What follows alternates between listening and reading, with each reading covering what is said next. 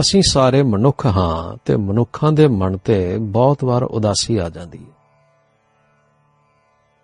ਹਾਂ, ਵੈਸੇ ਇਹ ਉਦਾਸੀ ਅਨੇਕਾਂ ਤਰ੍ਹਾਂ ਦੀ ਹੁੰਦੀ ਹੈ। ਇੱਛਾ ਹੋਵੇ ਬਹੁਤ ਜ਼ਿਆਦਾ ਮਿਲੇ ਤੇ ਮਿਲੇ ਥੋੜਾ, ਇਹ ਵੀ ਇੱਕ ਉਦਾਸੀ ਹੈ। ਬਹੁਤਾ ਮਿਲ ਜਾਏ ਤਾਂ ਵੀ ਮਨ ਸਾਰਾ ਕੁਝ ਹਾਸਲ ਕਰਕੇ ਵੀ ਇੱਕ ਉਦਾਸੀ ਵਿੱਚ ਚਲਾ ਜਾਂਦਾ ਹੈ। ਪਰ ਇੱਕ ਉਦਾਸੀ ਹੋਰ ਹੈ ਜਿਹੜੀ ਪਰਮੇਸ਼ਰ ਦੇ ਪਿਆਰਿਆਂ ਨੂੰ ਆਉਂਦੀ ਹੈ ਤੇ ਉਹ ਹੈ ਇਕਾਂਤ ਦੀ ਇੱਛਾ। ਦੁਨੀਆ ਦਾ ਭਲਾ ਕਰਦਿਆਂ ਜਦੋਂ ਕਦੇ ਆਪਾ ਜਗਤ ਦੇ ਦੁੱਖਾਂ ਵਿੱਚ ਨੀਵਾ ਹੁੰਦਾ ਜਾਪਦਾ ਹੈ, ਤਾਂ ਉਹ ਅੰਦਰਲੇ ਮਨ ਨੂੰ ਉੱਚਾ ਕਰਨ ਦੇ ਲਈ ਇਕਾਂਤ ਮੰਗਦਾ ਹੈ। ਉਹ ਇਕਾਂਤ ਜਿੱਥੇ ਮਨ ਕੁਦਰਤ ਨਾਲ ਗੱਲਾਂ ਕਰੇ। ਕੁਦਰਤ ਦਾ ਰੰਗ ਲਵੇ ਤੇ ਇੱਕ ਸੁਰ ਹੋ ਕੇ ਕੁਦਰਤ ਨਾਲ ਫਿਰ ਖਿੜ ਜਾਏ। ਕੁਝ ਇਸੇ ਤਰ੍ਹਾਂ ਦੀ ਉਦਾਸੀ ਵਿੱਚ ਬਾਬਾ ਬਿਮਲਾ ਸਿੰਘ ਜੀ ਪਹਾੜ ਤੇ ਚੜ ਗਏ। ਅੱਗੇ ਇੱਕ ਵੱਡਾ ਨਗਰ ਸੀ, ਜਿੱਥੇ ਅੰਗਰੇਜ਼ੀ ਪੜ ਪੜ ਕੇ ਸਿਆਣੇ ਹੋਏ ਲੋਕ ਵੀ ਰਹਿੰਦੇ ਸਨ ਤੇ ਆਮ ਲੋਕ ਵੀ। ਸਾਰਿਆਂ ਨੇ ਸੰਤ ਜੀ ਨੂੰ ਅਟਕਾ ਲਿਆ। ਉਹ ਰੁਕਤੇ ਗਏ। ਪਰ ਚਲਦੇ ਹੋਏ ਬਦਲਾਂ ਵਾਂਗ ਵਸਣ ਲਈ। ਸੰਤ ਵੀ ਜੋ ਆਪਣੀ ਉਦਾਸੀ ਨੂੰ ਅੰਦਰ ਘੁੱਟੀ ਬੈਠੇ ਸਨ, ਹੋਰ ਅਗਾਹ ਤੁਰ ਪਏ। ਕੁਝ ਅੱਗੇ ਜਾ ਕੇ ਡੇਰਾ ਲਾ ਲਿਆ ਨੇ, ਅੱਠ ਪਹਿਰਾਂ ਮਗਰੋਂ ਉੱਠਣਾ, ਦੂਰ ਕਿਸੇ ਪਿੰਡ ਜਾ ਕੇ ਜਲ ਪਾਣੀ ਛਕ ਲੈਣਾ ਤੇ ਫਿਰ ਆ ਜਾਣਾ। ਕਦੇ 2 ਦਿਨਾਂ ਬਾਅਦ ਤੇ ਕਦੇ 4 ਦਿਨਾਂ ਬਾਅਦ ਵੀ ਉੱਠ ਕੇ ਜੇ ਜੀ ਕੀਤਾ ਤੇ ਰੋਟੀ ਖਾਣ ਚਲੇ ਗਏ, ਨਹੀਂ ਤਾਂ ਉੱਥੇ ਹੀ ਟਿਕੇ ਰਹੇ। ਇਹ ਗੱਲ ਨਹੀਂ ਸਮਝਣੀ ਚਾਹੀਦੀ ਕਿ ਗੁਰਮੁਖ ਦੇ ਪ੍ਰੇਮ ਤੋਂ ਖਾਲੀ ਹੋ ਜਾਂਦੇ ਨੇ। ਪਰ ਹਾਂ, ਕਦੇ ਕਦਾਈ ਰਸ ਤੇ ਉਪਕਾਰੀ ਜੀਵਨ ਵਾਲੇ ਬੰਦੇ ਦਾ ਵੀ ਇਹ ਮਨ ਕਰਦਾ ਹੈ ਕਿ ਮੈਂ ਜ਼ਰਾ ਇਕਾਂਤ ਹੋ ਕੇ ਵਾਹਿਗੁਰੂ ਦੇ ਨਾਮ ਦਾ ਰੰਗ ਲੈ ਲਵਾਂ। ਇਹ ਉਹੋ ਜਿਹੀ ਉਦਾਸੀ ਨਹੀਂ ਜਿਹੜੀ ਸੰਸਾਰ ਦੇ ਦੁੱਖਾਂ ਤੋਂ ਨਫ਼ਰਤ ਕਰਕੇ ਜੰਗਲਾਂ ਜਾਂ ਪਹਾੜਾਂ ਵਿੱਚ ਆਪਣਾ ਸਰੀਰ ਗਾਲਣ ਲਈ ਕਲ ਦਿੰਦੀ ਹੈ। ਪਰ ਸਗੋਂ ਇਹ ਉਹੋ ਜਿਹੀ ਚੰਗੀ ਉਦਾਸੀ ਹੈ ਜੋ ਕਿਸੇ ਚੰਗੇ ਹਿਰਦੇ ਵਾਲੇ ਵਿੱਚ ਵਿਆਪਦੀ ਹੈ। ਗੁਰੂ ਜੀ ਆਖਦੇ ਨੇ, ਪ੍ਰਭ ਕੀ ਉਸਤਤ ਕਰੋ ਸੰਤ ਮੀਤ, ਸਾਵਧਾਨ ਇਕਾਗਰ ਚੀਤ। ਇਸ ਲਈ ਇਕਾਗਰ ਚਿਤ ਹੋ ਕੇ, ਸਾਵਧਾਨ ਹੋ ਕੇ ਵਾਹਿਗੁਰੂ ਦੀ ਉਸਤਤ ਕਰਨ ਦੇ ਲਈ ਕਦੇ ਕਦਾਈ ਵਾਹਿਗੁਰੂ ਦੇ ਪਿਆਰੇ ਇਕਾਂਤ ਵਾਸੀ ਹੋ ਜਾਂਦੇ ਨੇ। ਇਸ ਤਰ੍ਹਾਂ ਇਸ ਇਕਾਂਤ ਵਿੱਚ ਟਿਕਿਆ, ਕੁਝ ਦਿਨ ਹੀ ਬੀਤੇ ਸਨ ਕਿ ਇੱਕ ਦਿਨ ਆਪ ਆਪਣੀ ਕੁਟਿਆ ਦੇ ਸਾਹਮਣੇ ਬੈਠੇ ਸਨ ਕਿ ਦੂਰੋਂ ਬੂਟਾਂ ਦੇ ਤੁਰਨ ਦੀ ਆਵਾਜ਼ ਪਈ। ਸੰਤ ਜੀ ਪਹਿਲੋਂ ਜ਼ਰਾ ਅਸਚਰਜ ਹੋਏ ਬਈ ਇਸ ਬਿਲਕੁਲ ਇਕਾਂਤ ਥਾਂ ਵਿੱਚ ਬੂਟਾਂ ਵਾਲੇ ਪੜ੍ਹੇ ਲਿਖੇ ਲੋਕ ਕਿੱਥੇ? ਪਰ ਫਿਰ ਖਿਆਲ ਆਇਆ ਬਈ ਗੁਰਪੁਰਬ ਨੇੜੇ ਹੈ ਹੋਵੇ ਨਾ, ਤਾਂ ਕਿਸੇ ਸਿੰਘ ਨੇ ਮੇਰੀ ਸੂਹ ਕੱਢ ਲਈ ਹੋਣੀ ਹੈ ਤੇ ਸੇਵਾ ਕਰਨ ਦੇ ਲਈ ਕੋਈ ਪ੍ਰੇਮੀ ਮੈਨੂੰ ਬੁਲਾਉਣ ਆ ਰਿਹਾ ਹੋਵੇਗਾ। ਬਸ ਇਹ ਗੱਲ ਹੀ ਨਿਕਲੀ। ਥੋੜੀ ਦੇਰ ਬਾਅਦ ਇੱਕ ਪਹਾੜੀਏ ਦੇ ਨਾਲ ਦੋ ਸਿੰਘ ਪੜ੍ਹੇ ਲਿਖੇ ਹੋਏ ਆ ਪਹੁੰਚੇ। ਇਸ ਪਹਾੜੀਏ ਨੇ ਉਹਨਾਂ ਨੂੰ ਸੰਤ ਜੀ ਹੋਰਾਂ ਦਾ ਪਤਾ ਦੱਸਿਆ ਸੀ। ਸੰਤ ਜੀ ਦੋ ਸਜਣਾਂ ਨੂੰ ਦੂਰੋਂ ਆਉਂਦਿਆਂ ਹੀ ਸਿਆਣ ਗਏ ਤੇ ਹੱਸ ਕੇ ਬੋਲੇ, ਆਓ ਬਈ ਗੁਰੂ ਕੇ ਪਿਆਰਿਓ, ਜੀਓ ਆਇਆਂ ਨੂੰ। ਦੋਵੇਂ ਪ੍ਰੇਮੀ ਅੱਗੇ ਵਧੇ ਹੱਥ ਜੋੜ ਕੇ ਪਿਆਰ ਸਹਿਤ ਸਿਰ ਨਿਵਾ ਕੇ ਅਦਬ ਨਾਲ ਫਤਿਹ ਬੁਲਾਈ ਤੇ ਸੁੱਕੇ ਘਾਹ ਉਤੇ ਜਿਹੜਾ ਸੰਤ ਜੀ ਹੋਰਾਂ ਨੇ ਉੱਥੇ ਵਿਛਾਇਆ ਹੋਇਆ ਸੀ, ਪਿਆਰ ਨਾਲ ਬਹਿ ਗਏ। ਸੰਤ ਬਿਮਲਾ ਸਿੰਘ ਆਖਣ ਲੱਗੇ, ਆਓ ਭਈ ਗੁਰਮੁਖੋ, ਐਡੀ ਦੂਰ ਤੁਸਾਂ ਇੰਨੀ ਖੇਚਲ ਚੱਲੀ ਸਾਨੂੰ ਕਿਸੇ ਹੱਥ ਸੁਨੇਹਾ ਭੇਜ ਦਿੰਦੇ। ਤੁਸੀਂ ਇੰਨੀ ਖੇਚਲ ਕਾਹਨੂੰ ਕਰਨੀ ਸੀ ਦੂਰ ਚੱਲ ਕੇ ਆਉਣ ਦੀ? ਭਾਈ ਪ੍ਰੇਮ ਸਿੰਘ ਆਖਣ ਲੱਗੇ, ਸੰਤ ਜੀ, ਤੁਸੀਂ ਧੰਨ ਹੋ। ਸਦਾ ਪ੍ਰਸੰਨ ਰਹਿੰਦੇ ਹੋ। ਸਦਾ ਪਰਉਪਕਾਰੀ ਰਹਿੰਦੇ ਹੋ। ਅਸੀਂ ਤੇ ਡਰਦੇ ਸਾਂ। ਇਹ ਸੋਚਦੇ ਸਾਂ ਕਿ ਤੁਸੀਂ ਨਾਰਾਜ਼ ਹੋਵੋਗੇ। ਬਈ ਸਾਨੂੰ 4 ਦਿਨ ਵੀ ਇਕਾਂਤ ਵਿੱਚ ਟਿਕਾ ਨਾਲ ਨਹੀਂ ਬਹਿਣ ਦਿੰਦੇ। ਸੰਤ ਬਿਮਲਾ ਸਿੰਘ ਜੀ ਆਖਣ ਲੱਗੇ, ਨਾ ਭਾਈ, ਸਤਿਗੁਰੂ ਨੇ ਪਿਆਰ ਬਖਸ਼ਿਆ ਸਭ ਸਿੱਖਾਂ ਨੂੰ ਵਾਹਿਗੁਰੂ ਜੀ ਦੇ ਨਾਲ। ਜਿਨ੍ਹਾਂ ਨੇ ਪਿਆਰ ਧਾਰਨ ਕੀਤਾ, ਉਹ ਸੁਖੀ ਤੇ ਸੁਖਾਂ ਦੇ ਦਾਤੇ ਹੋ ਗਏ। ਆਓ ਆਪਾਂ ਯਤਨ ਕਰੀਏ ਬਈ ਅੰਦਰ ਪਕੜ ਨਾ ਰਵੇ। ਵਾਹਿਗੁਰੂ ਜੀ ਨਾਲ ਸਾਡਾ ਪਿਆਰ ਪਵੇ ਤੇ ਸਾਡੀ ਹਉਮੈ ਆਪੇ ਤੋਂ ਨਿਖਰ ਕੇ ਨਿਕਲ ਜਾਵੇ। ਆਓ ਜੀ, ਜੀਓ ਆਇਆਂ ਨੂੰ ਕਿਵੇਂ ਦਰਸ਼ਨ ਮੇਲੇ ਹੋਏ? ਹੁਣ ਦੂਸਰੇ ਸਿੰਘ ਸਰਦਾਰ ਭਗਤ ਸਿੰਘ ਆਖਣ ਲੱਗੇ ਸੰਤ ਜੀ, ਅਸੀਂ ਤੇ ਆਪਣੀ ਗਰਜ਼ ਲਈ ਤੁਹਾਡੇ ਕੋਲ ਆਏ ਹਾਂ। ਗੁਰਪੁਰਬ ਆ ਰਿਹਾ ਮਹਾਰਾਜ ਗੁਰੂ ਨਾਨਕ ਦੇਵ ਜੀ ਦਾ। ਬਹੁਤ ਸਾਰੀਆਂ ਸੰਗਤਾਂ ਹੇਠਾਂ ਮੈਦਾਨੀ ਇਲਾਕੇ ਵੱਲ ਚਲੀਆਂ ਗਈਆਂ ਨੇ। ਪਰ ਇਸ ਪਹਾੜ ਵਿੱਚ ਰਹਿਣ ਵਾਲੇ ਜਿਹੜੇ ਸਦੀਵੀ ਰਿਹਾਇਸ਼ ਰੱਖਣ ਵਾਲੇ ਨੇ, ਉਹਨਾਂ ਨੇ ਤੇ ਗੁਰਪੁਰਬ ਮਨਾਉਣਾ ਹੈ। ਤੇ ਜੇ ਉਸ ਦਿਨ ਤੁਹਾਡੀ ਕਿਰਪਾ ਹੋ ਜਾਏ, ਤਾਂ ਰੰਗ ਲੱਗ ਜਾਏ ਥੋੜੀ ਜਿਹੀ ਸੰਗਤ ਵਿੱਚ ਵੀ ਸੱਚੀ ਖੁਸ਼ੀ ਹੋ ਜਾਏ ਤੁਹਾਡੀ ਗੁਰਬਾਣੀ ਅਨੁਸਾਰ ਕੀਤੀ ਕਮਾਈ ਨਾਲ ਗੁਰਬਾਣੀ ਦੇ ਭਾਵ ਵੀ ਸਾਨੂੰ ਸਮਝ ਪੈ ਜਾਣ। ਸੰਤ ਬਿਮਲਾ ਸਿੰਘ ਜੀ ਨੇ ਇੱਕ ਪਲ ਅੱਖਾਂ ਬੰਦ ਕੀਤੀਆਂ, ਸੋਚਣ ਲੱਗੇ ਤੇ ਫਿਰ ਅੱਖਾਂ ਖੋਲ ਕੇ ਆਖਣ ਲੱਗੇ, ਸਤ ਬਚਨ ਭਾਈ, ਇਹ ਸਰੀਰ ਸਾਧ ਸੰਗਤ ਦਾ ਹੈ। ਸਦਾ ਤੁਹਾਡੇ ਹਾਜ਼ਰ ਹੈ। ਪਰ ਭਾਈ, ਇਹ ਸਰੀਰ ਸਾਡਾ, ਤੁਹਾਡਾ ਸਿਰਫ ਤੇ ਸਿਰਫ ਐਵੇਂ ਚਮੜੇ ਦੀ ਥੈਲੀ ਬਣਾ ਕੇ ਨਹੀਂ ਸੀ ਰੱਖਿਆ ਗਿਆ। ਇਹ ਤੇ ਹਰੀ ਦਾ ਮੰਦਰ ਹੈ। ਜੇ ਇਸ ਵਿੱਚ ਨਾਮ ਦਾ ਨਿਵਾਸ ਹੋਵੇ। ਨਾਮ ਦੇ ਨਿਵਾਸ ਨਾਲ ਹਉਮੈ ਦੂਰ ਹੁੰਦੀ ਹੈ ਤੇ ਵਾਹਿਗੁਰੂ ਇਸ ਵਿੱਚ ਪ੍ਰਤੱਖ ਵਸਦਾ ਹੈ। ਹਉਮੈ ਨਾ ਰਹੀ ਤਾਂ ਫਿਰ ਭਲਾ ਬੇਗਾਨਗੀ ਕਾਦੀ ਸਾਰੇ ਆਪਣੇ ਨੇ। ਸਭ ਆਪੈ। ਤੁਸੀਂ ਆਖਦੇ ਹੋਵੋਗੇ, ਫਿਰ ਇਕਾਂਤ ਦੀ ਕੀ ਲੋੜ ਹੈ ਭਾਈ ਸਰੀਰ ਤੱਤਾਂ ਦੀ ਬਣਤਰ ਹੈ ਤੇ ਮਨ ਦਾ ਅਸਰ ਇਸ ਉੱਤੇ ਤੇ ਸਰੀਰ ਦਾ ਅਸਰ ਮਨ ਉੱਤੇ ਪੈਂਦਾ ਰਹਿੰਦਾ ਹੈ ਇਸ ਜਗਤ ਵਿੱਚ ਕੁਝ ਨਾ ਕੁਝ ਇਸ ਮਨ ਉੱਤੇ ਸਿੱਧਾ ਜਾਂ ਸਰੀਰ ਦੇ ਥੱਕਣ ਨਾਲ ਇਸ ਤਰ੍ਹਾਂ ਦਾ ਕੋਈ ਅਸਰ ਪੈਂਦਾ ਜਿਹੜਾ ਦੂਰ ਕਰਨਾ ਜ਼ਰੂਰੀ ਹੋ ਜਾਂਦਾ ਹੈ। ਸੋ ਸਜਣਾ, ਜਦੋਂ ਕਦੇ ਇਕਾਂਤ ਵਿੱਚ ਹੋਈਦਾ ਹੈ, ਫਿਰ ਇਸ ਹਉਮੈ ਦਾ ਵਹੀ ਖਾਤਾ ਖੋਲ ਕੇ ਬਹਿ ਜਾਂਦੇ ਆ ਬਈ ਇਸ ਨੇ ਅੰਦਰ ਕੋਈ ਹਉਮੈ ਦੀ ਰਕਮ ਜਮਾ ਤਾਂ ਨਹੀਂ ਕਰ ਲਈ। ਵਰਨਾ ਮਨ ਤੇ ਇਹ ਕਰਦਾ ਹੈ, ਬਈ ਸਾਰਾ ਜਗਤ ਦੁਖੀ ਹੈ, ਸੜਦਾ ਪਿਆ ਤੇ ਜੋ ਸਾਡੇ ਕੋਲੋਂ ਹੋ ਸਕੇ, ਇਸ ਜਗਤ ਨੂੰ ਠਾਰਨ ਦੇ ਲਈ ਪਾਣੀ ਦਾ ਛੱਟਾ ਮਾਰੀਏ। ਭਾਵੇਂ ਸਾਡਾ ਪਾਣੀ ਦਾ ਛੱਟਾ ਮਾਰਨ ਨਾਲ ਕੀ ਬਣਦਾ ਹੈ? ਅਸੀਂ ਛੱਟਾ ਮਾਰੀਏ, ਇਹ ਵੀ ਤੇ ਹਉਮੈ ਆ। ਪਰ ਹੁਕਮ ਇਹ ਹੈ ਬਈ ਆਪ ਜਪੋ, ਅਵਰਹ ਨਾਮ ਜਪਾਵੋ, ਸੁਨਤ ਕਹਿਤ ਰਹਿਤ ਗਤ ਪਾਵੋ। ਦੁਨੀਆ ਵਿੱਚ ਦੁੱਖ ਬਹੁਤ ਹੈ ਉਸ ਨੂੰ ਦੂਰ ਕਰਨ ਦੀ ਹਿੰਮਤ ਵੀ ਹੁਕਮ ਵਿੱਚ ਹੋਵੇ, ਤਾਂ ਚੰਗਾ। ਪਰ ਦੁੱਖ ਇਹ ਆ ਬਈ ਪਰਉਪਕਾਰ ਜਿਹੜਾ ਹਉਮੈ ਵਿੱਚ ਕਰੀਦਾ ਨਾ, ਉਹ ਬਹੁਤਾ ਸੁਖ ਦੇਣ ਵਾਲਾ ਨਹੀਂ ਹੁੰਦਾ।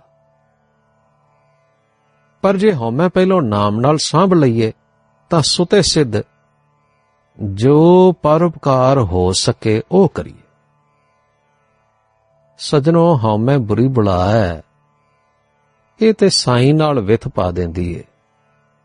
ਜਗਤ ਨਾਲ ਬੇਗਾਨਗੀ ਵੀ ਬਣਾ ਦਿੰਦੀ ਏ। ਪਰ ਇਹ ਹਉਮੈ ਵੀ ਤੇ ਵਾਹਿਗੁਰੂ ਦੇ ਹੁਕਮ ਕਰਕੇ ਹੀ ਹੈ ਨਾ।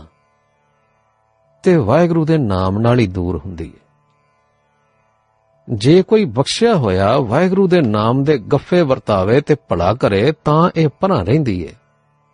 ਜੇ ਹੁਕਮ ਵਿੱਚ ਵਰਤੇ, ਤਾਂ। ਦੁਨੀਆ ਵਿੱਚ ਨੈਣ ਪਸਾਰ ਕੇ ਵੇਖੋ। ਇਸੇ ਅੰਦਰ ਦੀ ਵਖਰੇਵੇਂ ਵਾਲੀ ਗਤੀ ਨੇ ਰਾਜਿਆਂ ਦੇ ਵੈਰ, ਦੇਸ਼ਾਂ ਦੀ ਲੜਾਈ ਘਰ ਘਰ ਦਾ ਵਿਰੋਧ ਤੇ ਬੰਦੇ ਬੰਦੇ ਦਾ ਵੈਰ ਪਵਾ ਰੱਖਿਆ। ਕੋਈ ਨਹੀਂ ਸੋਚਦਾ ਬਈ ਸਾਰੇ ਮਨੁੱਖ ਸੁਖੀ ਹੋਣ, ਸਾਰੀ ਦੁਨੀਆ ਸੁਖੀ ਹੋਵੇ। ਕਾਹਦੇ ਲਈ ਬਣਾਉਂਦੇ ਨੇ ਤੋਪਾਂ ਤੇ ਬੰਦੂਕਾਂ? ਕਾਹਦੇ ਲਈ ਬਣਾਉਂਦੇ ਨੇ ਜਹਾਜ਼ ਤੇ ਬਰੂਦ ਗੋਲੇ? ਮਨੁੱਖ ਮਨੁੱਖ ਦੇ ਕਤਲ ਲਈ ਹਰ ਵੇਲੇ ਭੱਜਾ ਫਿਰਦਾ ਕੀ ਇਸੇ ਗੱਲ ਦਾ ਨਾਮ ਤਰੱਕੀ ਤੇ ਤਹਿਜ਼ੀਬ ਹੈ? ਫਿਰ ਜਦੋਂ ਇੱਕ ਜਰਵਾਣਾ ਹੋ ਜਾਂਦਾ ਹੈ, ਤਾਂ ਦੂਜੇ ਨੂੰ ਆਪਣੀ ਰੱਖਿਆ ਕਰਨੀ ਪੈਂਦੀ ਹੈ।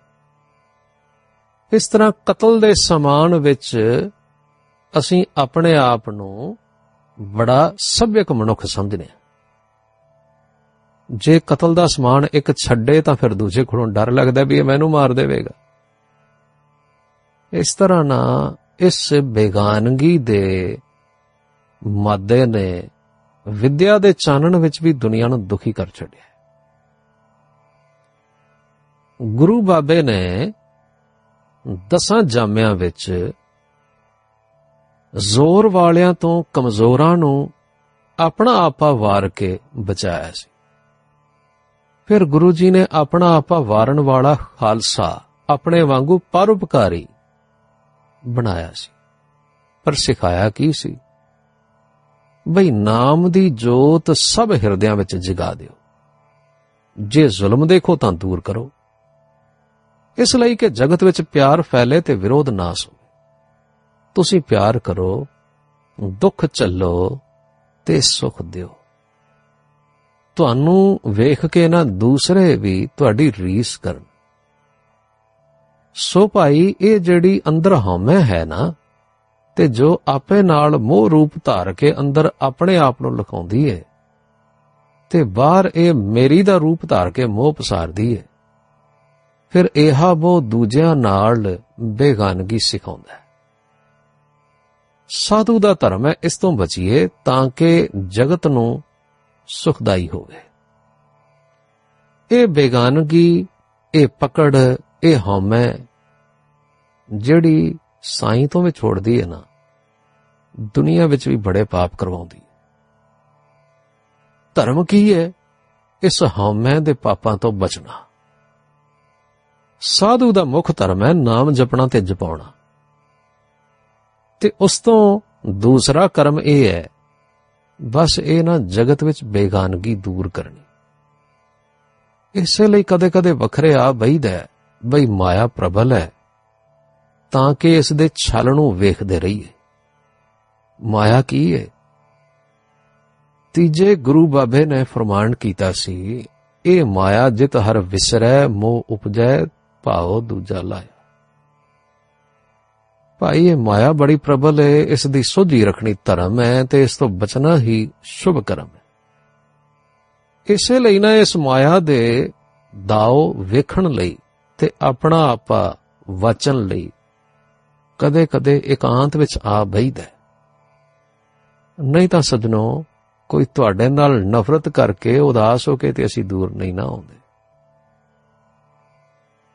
ਇਹ ਸੁਣ ਕੇ ਸਰਦਾਰ ਪ੍ਰੇਮ ਸਿੰਘ ਜੀ ਆਖਣ ਲੱਗੇ ਸੰਤ ਜੀ, ਤੁਹਾਡੇ ਵਰਗੇ ਗੁਰਮੁਖ ਦੁਰਲੱਭ ਨੇ। ਸਾਨੂੰ ਤੇ ਘਾਟਾ ਹੀ ਇਸ ਗੱਲ ਦਾ ਹੈ ਕਿ ਸਾਧੂ, ਸੰਤ, ਗੁਰੂ ਤੇ ਬੜੇ ਲੋਕੀ ਅਖਵਾਉਂਦੇ ਨੇ। ਪਰ ਤੁਹਾਡੇ ਵਰਗੇ ਹਉਮੈ ਤੋਂ ਨਿਰਮਲ ਜੀਵਨ ਬਸਰ ਕਰਨ ਵਾਲੇ ਬਹੁਤ ਥੋੜੇ ਨੇ। ਇਸੇ ਲਈ ਉਹਨਾਂ ਬਹੁਤਿਆਂ ਦਾ, ਜਿਨ੍ਹਾਂ ਦਾ ਜੀਵਨ ਚੰਗਾ ਨਹੀਂ, ਲੋਕਾਂ ਤੇ ਪ੍ਰਭਾਵ ਚੰਗਾ ਨਹੀਂ ਪੈਂਦਾ। ਸ਼ੁਕਰ ਹੈ ਕਿ ਆਪ ਜੈਸੇ ਗੁਰਮੁਖ ਸੰਤਾਂ ਦੇ ਜੀਵਨ ਨਾਲ ਹੀ ਪੰਥ ਵਿੱਚ ਨਾਮ ਦਾ ਪਰਚੈ ਤੇ ਜਗਤ ਸੁਖੀ ਹੁੰਦਾ ਹੈ। ਜੇ ਤੁਸੀਂ ਬੇਅਦਬੀ ਨਾ ਮਹਿਸੂਸ ਕਰੋ ਤਾਂ ਮੈਂ ਬੇਨਤੀ ਕਰਾਂ ਵੀ ਪ੍ਰਸੰਗ ਚੱਲ ਪਿਆ ਹੈ ਪਰਉਪਕਾਰ ਕਰਨ ਦਾ ਤੇ ਇਸ ਵਿਸ਼ੇ ਤੇ ਸਾਨੂੰ ਵੀ ਕੁਝ ਸੋਝੀ ਦੀ ਲੋੜ ਹੈ। ਸੰਤ ਬਿਮਲਾ ਸਿੰਘ ਜੀ ਆਖਣ ਲੱਗੇ, ਭਾਈ, ਸਤ ਬਚਨ। ਜਿਵੇਂ ਆਖੋਗੇ ਨਾ ਪੁੱਛਾਂ ਦੇ ਉੱਤਰ ਵਿੱਚ ਬਚਨ ਬਿਲਾਸ ਗੁਰੂ ਦੀ ਮਿਹਰ ਨਾਲ ਸੁਭਾਵਕ ਹੀ ਹੋ ਜਾਣਗੇ। ਪਰ ਪਹਿਲਾਂ ਇਹ ਗੱਲ ਦੱਸੋ ਵੀ ਤੁਸੀਂ ਦੂਰੋਂ ਆਏ ਜੇ। ਸਾਡੇ ਪਾਸ ਤੇ ਸਿਰਫ ਜਲ ਹੀ ਹੈ, ਇਹ ਛਕ ਲਓ। ਇਸ਼ਨਾਨ ਕਰਨਾ ਤੇ ਕਰ ਲਓ। ਤੁਸੀਂ ਇਹ ਕਾਰਜ ਪਹਿਲਾਂ ਕਰੋ ਤੇ ਅਸੀਂ ਤੁਹਾਡੇ ਵਾਸਤੇ ਅੰਨ ਦਾ ਪ੍ਰਬੰਧ ਕਰਕੇ ਆਉਣੇ ਸਰਦਾਰ ਪ੍ਰੇਮ ਸਿੰਘ ਜੀ ਆਖਣ ਲੱਗੇ, ਨਹੀਂ ਸੰਤ ਜੀ ਸ਼ੁਕਰ ਹੈ, ਸਭ ਮਿਹਰ ਹੈ। ਸਾਨੂੰ ਪਤਾ ਸੀ ਕਿ ਤੁਸੀਂ ਤੇ ਬਿਲਕੁਲ ਹੀ ਇਕਾਂਤ ਵਾਸੀ ਤੇ ਤੁਸੀਂ ਤੇ ਤੁਹਾਡੇ ਕੋਲ ਤੇ ਲੰਗਰ ਦਾ ਸਮਾਨ ਵੀ ਨਹੀਂ ਹੋਣਾ ਇਸੇ ਕਰਕੇ ਅਸੀਂ ਪ੍ਰਸ਼ਾਦੇ ਤੇ ਹੋਰ ਕੁਝ ਖਾਣ ਪੀਣ ਦਾ ਸਮਾਨ ਨਾਲ ਹੀ ਲੈ ਆਏ ਤੇ ਇਸ਼ਨਾਨ ਵੀ ਕਰਕੇ ਆਏ ਸੰਤ ਬਿਮਲਾ ਸਿੰਘ ਜੀ ਆਖਣ ਲੱਗੇ, ਅੱਛਾ ਭਾਈ, ਬੜੀ ਸੁਖ ਵਾਲੀ ਗੱਲ ਹੈ ਫਿਰ ਮੇਰੇ ਪਾਸ ਤੇ ਤੁਹਾਡਾ ਆਦਰ ਹੀ ਆਦਰ ਹੈ। ਸਤਕਾਰ ਹੀ ਸਤਕਾਰ ਹੈ। ਸੋ ਆਪ ਦਾ ਆਉਣਾ ਮੇਰੇ ਸਿਰ ਮੱਥੇ ਜੀਵ ਆਇਨ ਸਰਦਾਰ ਭਗਤ ਸਿੰਘ ਜੀ ਆਖਣ ਲੱਗੇ, ਨਹੀਂ ਸੰਤ ਜੀ, ਇਹ ਤੁਹਾਡੀ ਬਖਸ਼ਿਸ਼ ਹੈ। ਬਾਬਾ ਬਿਮਲਾ ਸਿੰਘ ਨੇ ਜਵਾਬ ਦਿੱਤਾ, ਨਾ ਭਾਈ, ਬਖਸ਼ਿਸ਼ ਵਾਹਿਗੁਰੂ ਦੀ। ਅਸੀਂ ਤੇ ਮਨੁੱਖ ਹੋਣ ਦੇ ਨਾਤੇ ਮਨੁੱਖਾਂ ਨਾਲ ਪ੍ਰੇਮ ਹੀ ਕਰ ਸਕਨੇ ਆਓ ਆਪਾਂ ਗੁਰੂ ਦੀ ਗੱਲ ਕਰੀਏ। ਸਰਦਾਰ ਪ੍ਰੇਮ ਸਿੰਘ ਜੀ ਇਹ ਗੱਲ ਸੁਣ ਕੇ ਆਖਣ ਲੱਗੇ ਬਾਬਾ ਜੀ, ਪਿਛਲੀਆਂ ਗਰਮੀਆਂ ਵਿੱਚ ਤੁਸੀਂ ਕਿਰਪਾ ਕੀਤੀ ਸੀ ਤੇ ਸਮਝਾਇਆ ਸੀ, ਬਈ ਮਨੁੱਖ ਨੂੰ ਮਨੁੱਖ ਨਾਲ ਕਿਵੇਂ ਪ੍ਰੇਮ ਕਰੀਏ? ਤੁਸੀਂ ਉਪਕਾਰ ਕਰਨਾ ਸਿਖਾਇਆ ਸੀ। ਥੋੜੇ ਦਿਨ ਹੋਏ ਤੁਹਾਡੇ ਜਾਣ ਮਗਰੋਂ ਇੱਕ ਰਮਤਾ ਸਾਧੂ ਕਿਸੇ ਹੋਰ ਮਤ ਦਾ ਗੁਰਦੁਆਰੇ ਆ ਗਿਆ। ਮਹਿਮਾਨ ਸ਼੍ਰੀ ਅਤਿਥੀ ਸੀ। ਅੰਨ ਪਾਣੀ ਗ੍ਰੰਥੀ ਸਿੰਘ ਨੇ ਪਿਆਰ ਨਾਲ ਚੁਕਾਇਆ ਤੇ ਉਸ ਸਾਧੂ ਨੇ ਇੱਕ ਦਿਨ ਸੁਤੇ ਹੀ ਦਾਨ ਦੀ ਗੱਲ ਕੀਤੀ। ਆਖਣ ਲੱਗਾ, ਦਾਨ ਪਾਤਰ ਦਾ ਅਧਿਕਾਰ ਪਛਾਨਣਾ ਚਾਹੀਏ। ਐਵੇਂ ਦਾਨ ਕੀਤੇ ਦਾ ਫਲ ਦੁੱਖ ਹੀ ਦੁੱਖ ਹੈ। ਉਹ ਕਹਿੰਦਾ ਸੀ ਵੀ ਮੈਂ ਤੇ ਸਮਝਣਾ ਕਿ ਸਿਰਫ ਆਪਣੇ ਆਪ ਨੂੰ ਬ੍ਰਹਮ ਜਾਣ ਲੈਣਾ ਹੀ ਕਾਫੀ ਹੈ। ਹੋਰ ਕਿਸੇ ਨਾਮ ਦਾਨ ਦੀ ਲੋੜ ਨਹੀਂ। ਬਾਬਾ ਬਿਮਲਾ ਸਿੰਘ ਆਖਣ ਲੱਗੇ, ਹਾਂ ਭਾਈ, ਅਧਿਕਾਰ ਪਛਾਨਣਾ ਤਾਂ ਠੀਕ ਗੱਲ ਹੈ। ਜੇ ਤੁਸੀਂ ਲੱਖਾਂਪਤੀ ਬੰਦੇ ਨੂੰ 10 ਰੁਪਏ ਦੇ ਵੀ ਦਿਓ ਤਾਂ ਕੀ ਲਾਭ? ਤੇ ਜੇ ਜਵਾਰੀਏ ਨੂੰ 100 ਰੁਪਇਆ ਦਿਓਗੇ ਤਾਂ ਜੁਆ ਹੀ ਖੇਲੇਗਾ। ਬਾਕੀ ਗੱਲ ਤੇ ਗੁਰੂ ਜਾਣੇ ਪਰ ਪ੍ਰਤੱਖ ਇਹ ਵੇਖਦੇ ਆਂ ਬਈ ਜਿਹੜਾ ਦੂਸਰੇ ਦਾ ਭਲਾ ਕਰਦਾ ਹੈ ਨਾ ਉਸ ਨੂੰ ਦੁੱਖ ਆਵੇਗਾ। ਜਿਹੜਾ ਪਰਾਇਆ ਭਲਾ ਕਰੇਗਾ ਉਸ ਦੇ ਦੁਆਲੇ ਕਿਸੇ ਨਾ ਕਿਸੇ ਸ਼ਕਲ ਵਿੱਚ ਦੁੱਖ ਜ਼ਰੂਰ ਪਹੁੰਚੇਗਾ। ਤੁਸੀਂ ਪਰਉਪਕਾਰ ਦੇ ਕੰਮ ਕਰਕੇ ਵੇਖੋ, ਜਿਸ ਨਾਲ ਬਹੁਤੀ ਨੇਕੀ ਜਾਂ ਉਪਕਾਰ ਕਰੋਗੇ ਨਾ, ਬਹੁਤੀ ਵਾਰ ਉਹ ਹੀ ਵੈਰੀ ਹੋ ਜਾਣਗੇ।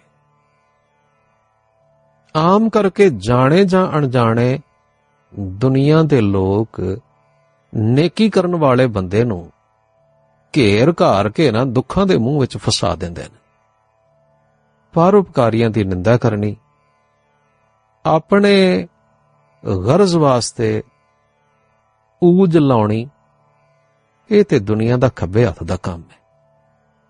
ਇਸ ਤੋਂ ਵੀ ਅੱਗੇ ਲੋਕ ਅਨੇਕ ਤਰ੍ਹਾਂ ਦੇ ਵੱਡੇ ਕਸ਼ਟ ਵੀ ਖੜੇ ਕਰ ਦਿੰਦੇ ਨੇ ਤੇ ਜਾਨੋਂ ਮਾਰਨ ਤੱਕ ਪਹੁੰਚਦੇ ਨੇ। ਵੇਖੋ ਨਾ, ਸ੍ਰੀ ਗੁਰੂ ਅਰਜਨ ਦੇਵ ਜੀ ਪਰਮੇਸ਼ਰ ਦਾ ਰੂਪ ਸਨ। ਉਹਨਾਂ ਦਾ ਹਿਰਦਾ ਤੇ ਸਰੀਰ ਕਿੰਨਾ ਕੋਮਲ ਸੀ। ਜਿਸ ਤੋਂ ਅਰਸ਼ੀ ਬਾਣੀ ਨਿਕਲਦੀ ਸੀ। ਉਹਨਾਂ ਦੇ ਉਪਕਾਰਾਂ ਦਾ ਅੰਤ ਨਹੀਂ।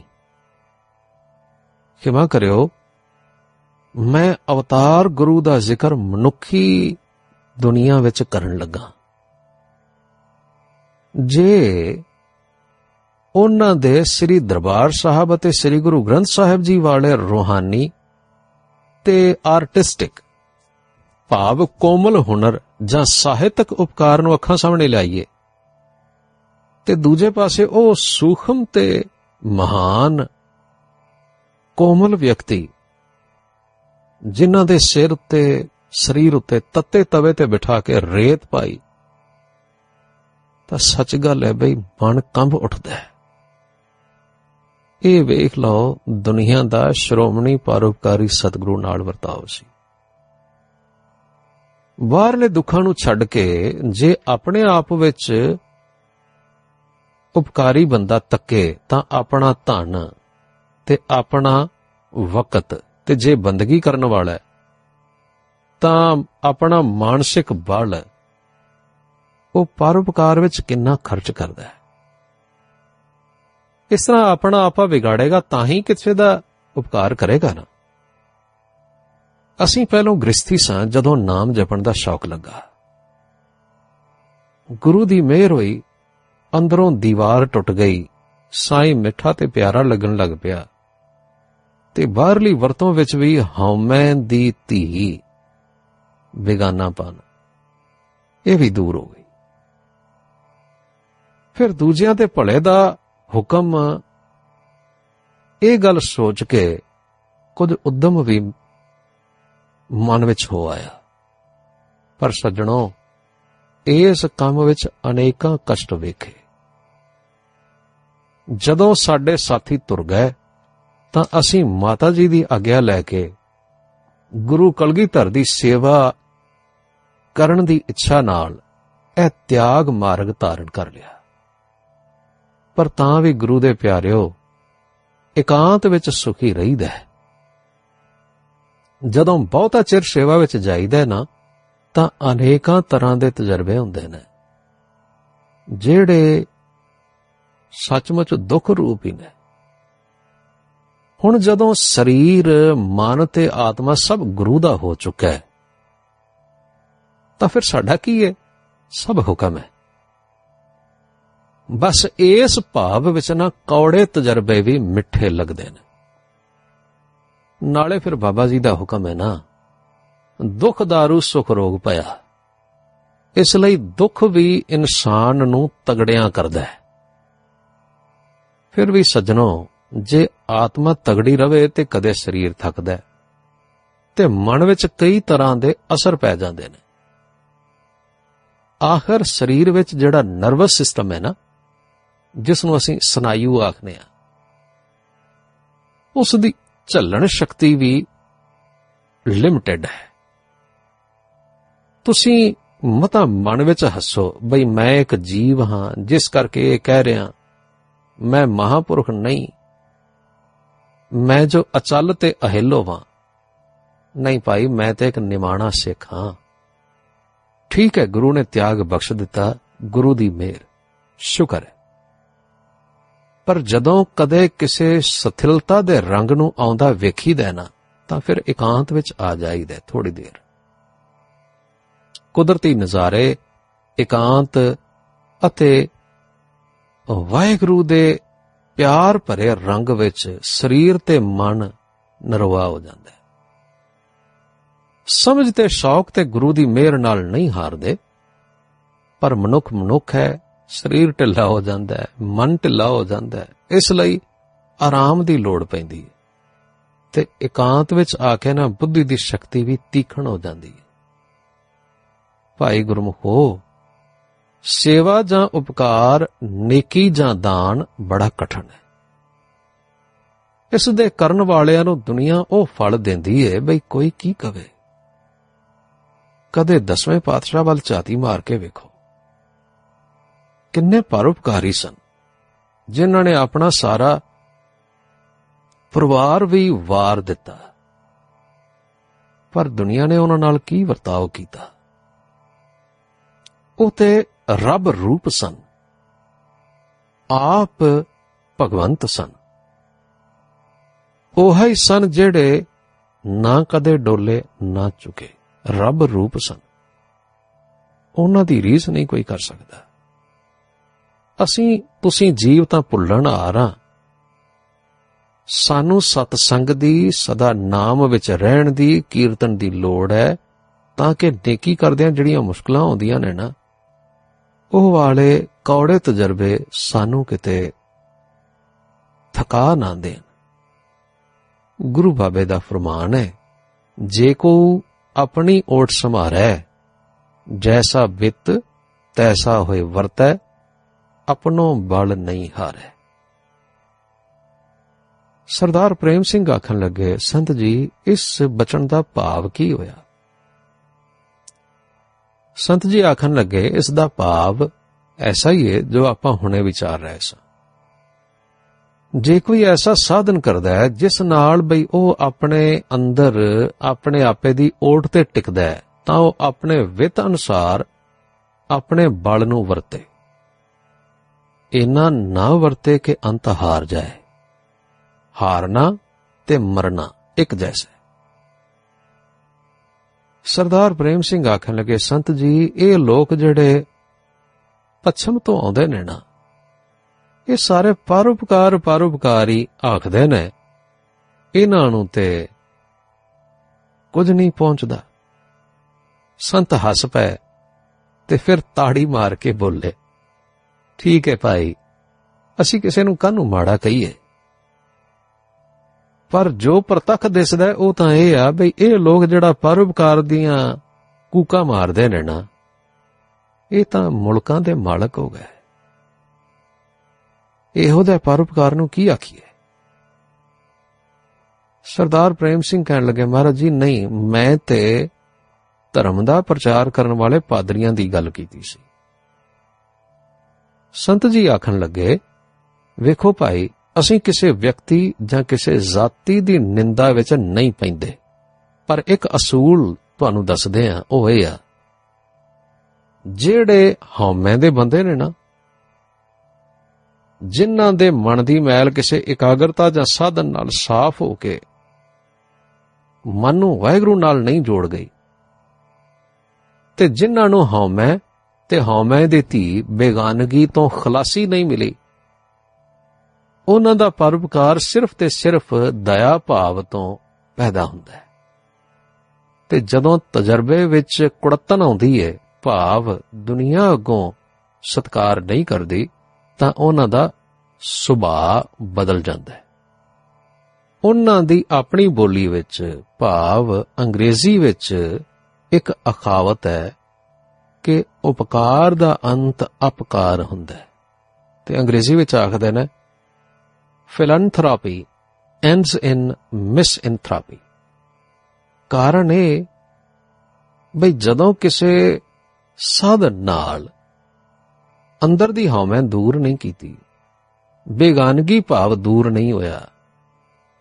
ਉਸ ਸ਼ੈ ਦੀ ਜੜ ਨਹੀਂ ਕੱਟੀ ਜਿਹੜੀ ਵਿਤਕਰਿਆਂ ਦਾ ਮੂਲ ਹੈ ਇਸ ਤਰ੍ਹਾਂ ਨੇਕੀ ਕਰਨ ਨਾਲ ਜਿਹੜੀ ਸੱਟ ਵੱਜਦੀ ਹੈ ਨਾ, ਉਹ ਪਹਿਲੇ ਚਾਹ ਦਾ ਮੂੰਹ ਖੁੰਡਾ ਕਰ ਦਿੰਦੀ ਹੈ ਤੇ ਫਿਰ ਉਹਾ ਹਾਂ ਮੈਂ ਅੰਦਰਲੇ ਨੂੰ ਪੱਥਰ ਵਰਗਾ ਕਰ ਦਿੰਦੀ ਹੈ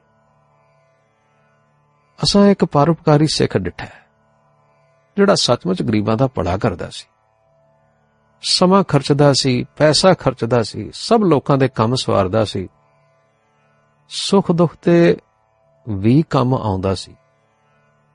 ਪਰ ਨਿੰਦਾ ਤੇ ਨੁਕਤਾ ਚੀਨੀ ਵਾਲਾ ਭਾਵ ਵੀ ਉਸ ਦੇ ਹਿਰਦੇ ਵਿੱਚ ਸੀ।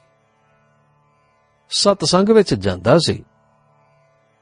ਪਰ ਰੰਗ ਨਹੀਂ ਸੀ ਲੱਗਾ। ਇਸੇ ਲਈ ਹਉਮੈ ਤੇ ਬੇਗਾਨਗੀ ਰੂਪ ਵਟਾ ਕੇ ਇਸ ਦਾ ਅੰਦਰ ਸਾੜ ਦਿੰਦੀਆਂ ਸਨ। ਆਮ ਲੋਕੀ ਇਹਦੇ ਨਾਲ ਪ੍ਰਸੰਨ ਸਨ, ਪਰ ਇਸ ਦੇ ਅੰਦਰਲਾ ਉਬਾਲ ਕਈਆਂ ਨੂੰ ਛਾਲਾ ਪਾ ਦਿੰਦਾ ਸੀ। ਅਸੀਂ ਤੇ ਉਸ ਨੂੰ ਸਾਫ਼ ਕਹਿ ਦਿੱਤਾ, ਗੁਰਮੁਖਾ, ਪਹਿਲੋਂ ਆਪਣੇ ਆਪ ਤੇ ਉਪਕਾਰ ਕਰ।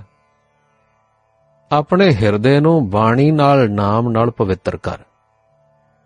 ਜਿੱਥੇ ਬੇਗਾਨਗੀ ਹੈ ਅਤੇ ਆਪਾ ਪਸੰਦੀ ਭਾਵ ਹਉਮੈ ਦੀ ਮੈਲ ਹੈ, ਉਹ ਦੂਰ ਕਰ। ਫਿਰ ਤੇਰੇ ਪਰਉਪਕਾਰ ਤੇਰੇ ਤੇ ਸਹਾਈ ਹੋਣਗੇ। ਸਭ ਤੋਂ ਪਹਿਲੀ ਦਇਆ ਆਤਮ ਕਿਰਪਾ ਅਸੀਂ ਫਿਰ ਇੱਕ ਹੋਰ ਪਰਉਪਕਾਰੀ ਡਿਠਾ, ਜਿਹੜਾ ਬਜ਼ੁਰਗ ਹੋ ਕੇ ਦਇਆ ਨੂੰ ਕਸਾਇਨ ਕਹਿੰਦਾ ਸੀ। ਉਸ ਨੂੰ ਆਪਣੇ ਉਪਕਾਰ ਕਰਨ ਦੇ ਬਦਲੇ ਜਿਹੜਾ ਦੁੱਖ ਮਿਲਿਆ, ਉਸ ਤੋਂ ਦੁਖੀ ਹੋ ਕੇ ਨਾ ਉਹ ਬੜਾ ਔਖਾ ਸੀ। ਨਿਰਾਸਤਾ ਦੀ ਸੱਟ ਨਾਲ ਜਿਹੜੀ ਨੇਕੀ ਦੇ ਬਦਲੇ ਬਦੀ ਮਿਲਣ ਤੋਂ ਵੱਜਦੀ ਏ, ਖਾ ਖਾ ਕੇ ਉਹ ਸਿੰਘ ਜੀ ਪੱਥਰ ਵਰਗੇ ਹੋ ਗਏ ਸਨ। ਆਖਦੇ ਸਨ, ਮੈਨੂੰ ਹੁਣ ਅਕਲ ਆਈ ਮੈਂ ਤੇ ਮੂਰਖ ਸਾਂ। ਹੁਣ ਮੈਨੂੰ ਕਿਤੇ ਅਕਲ ਆਈ ਏ, ਸਿਆਣਾ ਹੋ ਗਿਆ, ਬਈ ਕਿਸੇ ਤੇ ਪਰਉਪਕਾਰ ਨਹੀਂ ਕਰੀਦਾ। ਭਾਈ ਅਸਾਂ ਤੇ ਉਸ ਨੂੰ ਵੀ ਪਿਆਰ ਨਾਲ ਨਿਸ਼ੰਗ ਹੋ ਕੇ ਕਹਿ ਦਿੱਤਾ, ਬਈ ਹੁਣ ਤੂੰ ਦਾਨਾ ਨਹੀਂ, ਸਗੋਂ ਮੁਰਦਾ ਹੋ ਗਿਆ।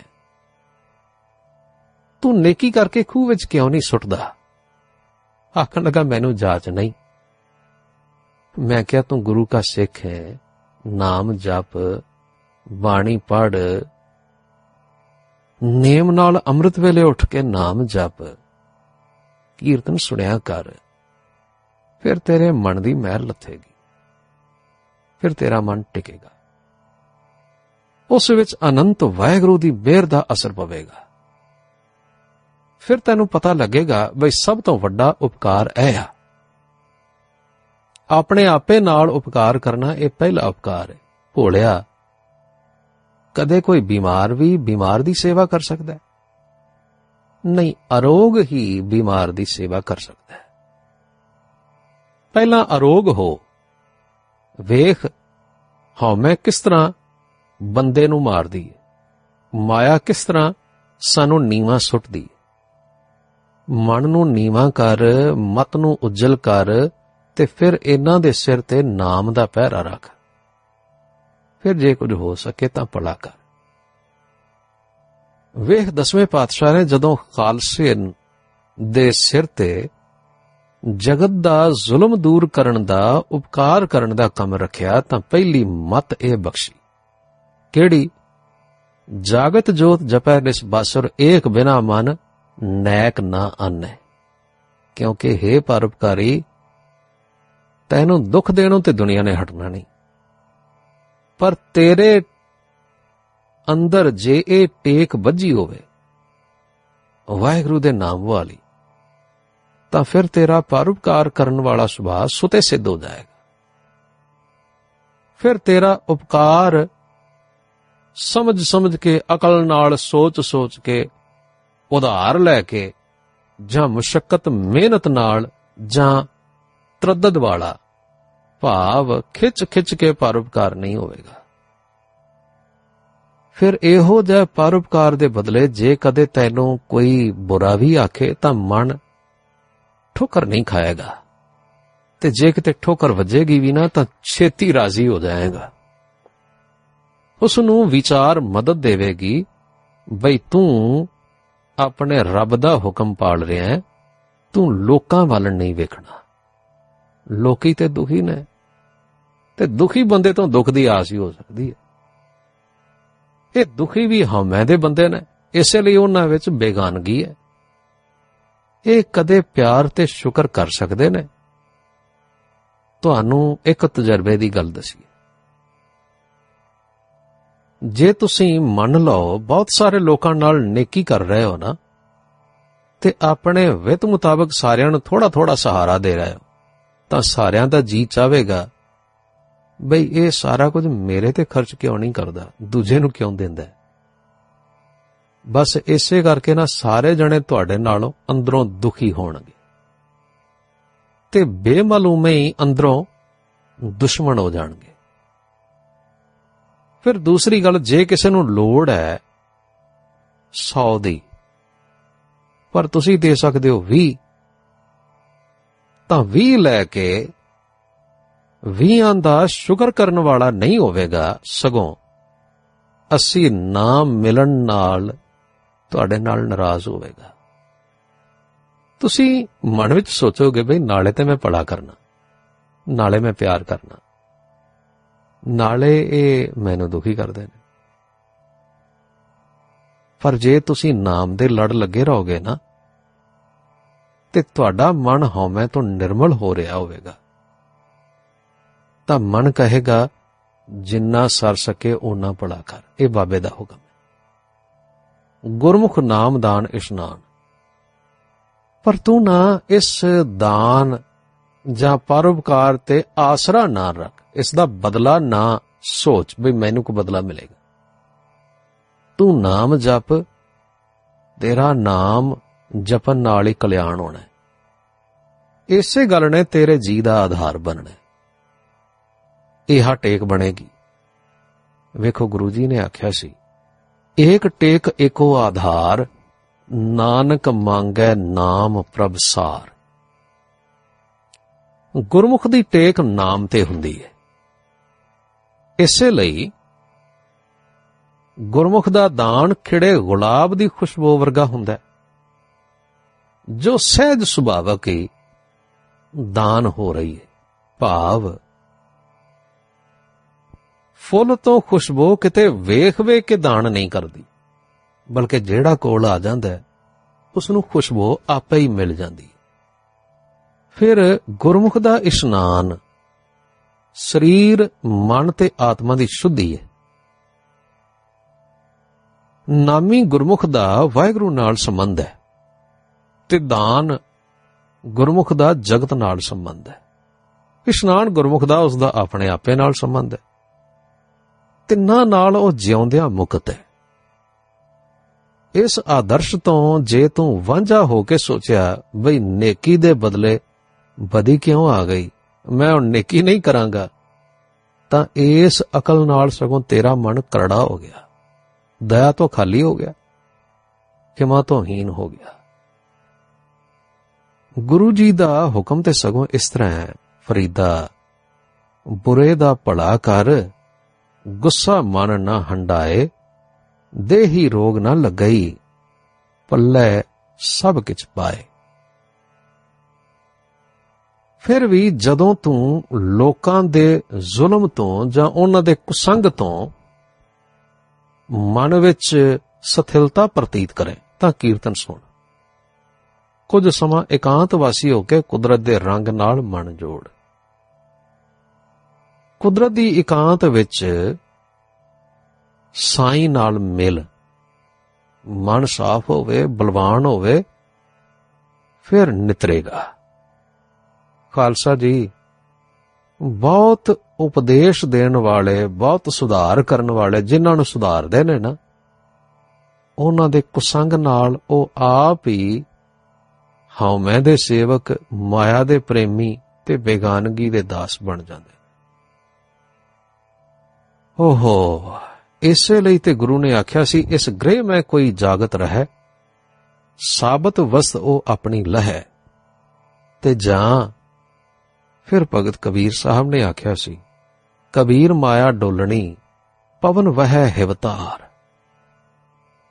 ਫਿਰ ਅਸਮਾਨ ਵੱਲ ਤੱਕ ਕੇ ਆਖਣ ਲੱਗੇ हे ਦਾਤਾ, ਸ਼ੁਕਰ ਹੈ। ਕਰ ਕਿਰਪਾ ਮੋਹਿ ਸਾਰੰਗ ਪਾਣ ਸੰਤਨ ਧੂਰ ਸਰਬ ਨਿਦਾਨ ਸਾਬਤ ਪੂੰਜੀ ਸਤਗੁਰ ਸੰਗ, ਨਾਨਕ ਜਾਗੈ ਪਾਰ ਬ੍ਰਹਮ ਕੈ ਰੰਗ। ਸੋ ਜਾਗੈ ਜਿਸ ਪ੍ਰਭ ਕਿਰਪਾਲ, ਇਹ ਪੂੰਜੀ ਸਾਬਤ ਧਨ ਮਾਲ। ਪ੍ਰੇਮਿਓ, ਮੈਂ ਅੱਜ ਇਕਾਂਤ ਦੀ ਮਹਿਮਾ ਨਹੀਂ ਕਹਿ ਰਿਹਾ। ਇਕਾਂਤ ਦਾ ਮਤਲਬ ਘਰਾਂ ਤੋਂ ਨਸ ਜਾਣਾ ਨਹੀਂ। ਅਸਲ ਇਕਾਂਤ ਜਿਹੜੀ ਗੁਰੂ ਬਾਬੇ ਨੇ ਦਸੀ ਏ ਉਹ ਹੈ ਸੋ ਇਕਾਂਤੀ, ਜਿਸ ਸਿਰਦਾ ਥਾਂ ਹੈ। ਬਾਣੀ ਦੇ ਪਾਠ ਕੀਰਤਨ ਦੀ ਵਿਚਾਰ ਨਾਲ ਮਨ ਜਦੋਂ ਨਾਮ ਵਿੱਚ ਜੁੜਦਾ ਹੈ, ਤਾਂ ਮਨ ਇਕਾਂਤ ਹੁੰਦਾ ਹੈ। ਜਿਹੜੀ ਇਕਾਂਤ ਮੈਂ ਕਹੀ ਹੈ ਨਾ, ਉਹ ਮਨ ਦੀ ਇਸ ਜੁੜਨ ਦੀ ਦਸ਼ਾ ਦੀ ਰੱਖਿਆ ਕਰਨ ਲਈ ਕਹੀ। ਜਿਸ ਦੀ ਲੋੜ ਪੈਂਦੀ ਹੈ।